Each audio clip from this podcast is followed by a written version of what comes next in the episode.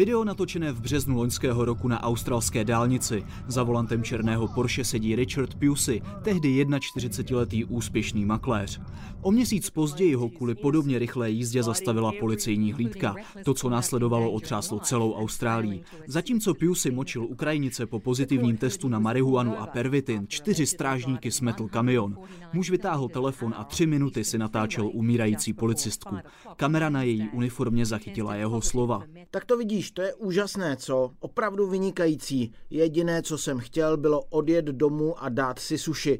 A teď je moje auto na s**ku. Podle soudních znalců byla žena v tu chvíli stále při vědomí.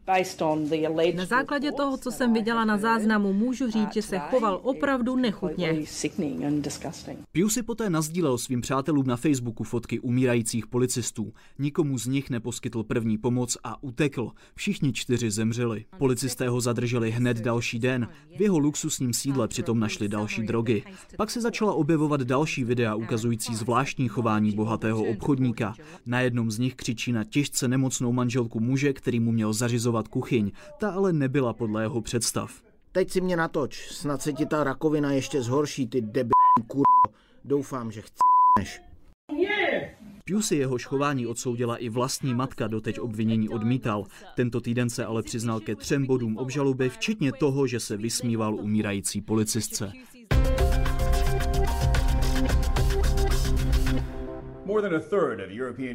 Více než třetina evropských zemí částečně nebo úplně pozastavila očkování vakcínou AstraZeneca, a to po zprávě Norského zdravotního úřadu o pacientech, u kterých se po očkování vyskytly krevní sraženiny.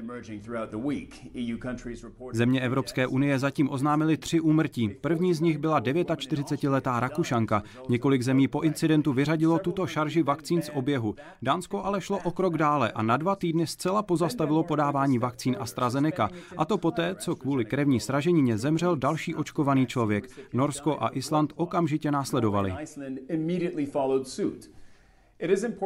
Je důležité si uvědomit, že tyto země uznávají neexistenci důkazů, podle kterých incidenty souvisí s vakcínami, ale dožadují se více informací. Většina evropských zemí ode dneška bez Německa, Itálie a Francie mezitím pokračuje v očkování.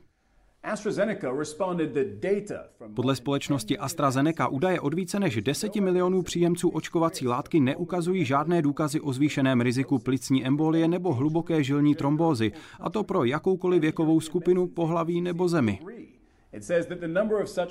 A Evropská léková agentura s ní souhlasí. Tvrdí, že počet případů u očkovaných osob není vyšší než u běžné populace. Evropská léková agentura případy vyšetřuje, ale v mezidobí doporučuje s očkováním touto látkou pokračovat. Cyril Vanier, CNN, London.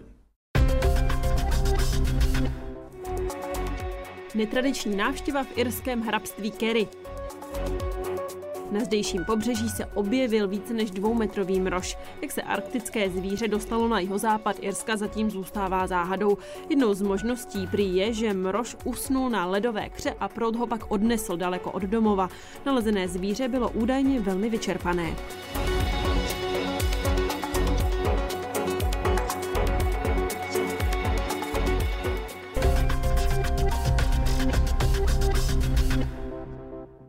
Nevěsta pouště, syrská Palmíra. Tvář 2000 let starého města poznamenala občanská válka, která propukla před deseti lety. Na aktivní boje s hrůzou vzpomíná kurátor místního muzea. Právě věhlasné kulturní památky se tehdy staly jedním z hlavních cílů extrémistů. Syn stál asi 50 metrů ode mě, když propukla palba. Nemohl jsem ho pak dlouho najít.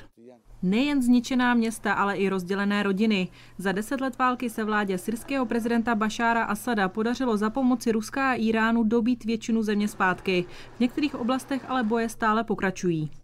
Teroristi před chvílí vypálili několik výbušnin. Ty dopadly na vesnici. Zranění nejsou. Pošleme ostřelovače, kteří zablokují posun nepřítele. Válka v Sýrii si vyžádala 400 tisíc lidských životů.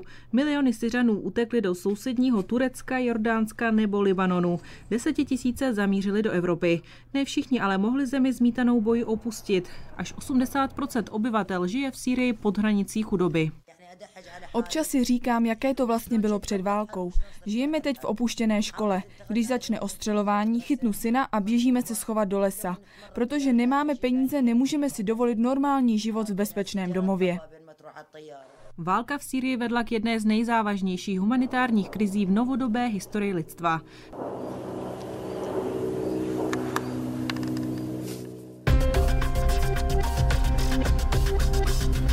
Ve Francii měla být budoucnost ještě dlouho jaderná. Nukleární elektrárny byly dlouho podporovány všemi minulými vládami, a to hlavně ve jménu energetické nezávislosti.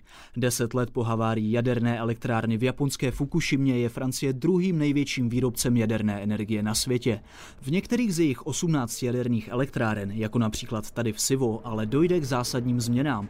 Podle společnosti EDF pochází až 75 elektřiny vyrobené ve Francii právě z těchto elektráren. V zemi, kde je jaderná energie stejně důležitá, je zásadní, aby se Francie s Fukushimi co nejvíce poučila.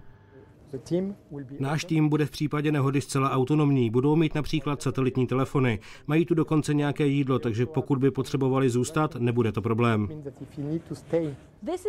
Toto je přesná replika velína, který má na starosti jaderný reaktor. V důsledku Fukushimy byli do těchto velitelských center umístěni další lidé. To je 10 tisíc hodin školení navíc, které se provádějí v podobných simulátorech po celé Francii, aby se zajistilo, že tito lidé budou řádně vyškoleni. Vytvořil se i nový krizový štáb, který by měl na případnou havárii reagovat jako první. Jeho členové jsou vybaveni satelitními telefony, ale také specializovanými dopravními prostředky, aby se mohli na jakoukoliv elektrárnu ve Francii dopravit do 24 hodin.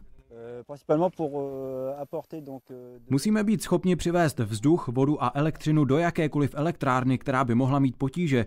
To tu chybělo. Voda k chlazení reaktorů a elektřina k napájení systémů, které monitorují a působí na instalaci. Záložní dýzlové motory jsou potom vloženy do speciálních konstrukcí odolných proti zemětřesení. Uloženy jsou vysoko nad úrovní vody kvůli povodním, ale kromě všech změn v elektrárně ovlivnila fukušimská katastrofa i její samotné zaměstnance. Fukushima pro nás byla šokem. Spustilo to i určité politické změny, které byly následně urychleny. Určitě bychom ale v této diskuzi o vzdalování se od jaderné energie a přechodu k obnovitelným zdrojům nebyli tak daleko, kdyby Fukushima nespustila debatu o francouzské závislosti na jaderné energii. Uhlíková neutralita byla ve Francii dlouhodobě vnímána jako krok správným směrem, ale pokrok ve vývoji obnovitelných energií přiměl francouzskou vládu, aby si stanovila nelehký cíl snížení využití jaderné energie na 50% do roku 2025. Dekádu po Fukushimě mohou tak francouzské elektrárny sice být bezpečnější než kdy dřív, budoucnost se ale už nezdá být tak jaderná jako v minulosti.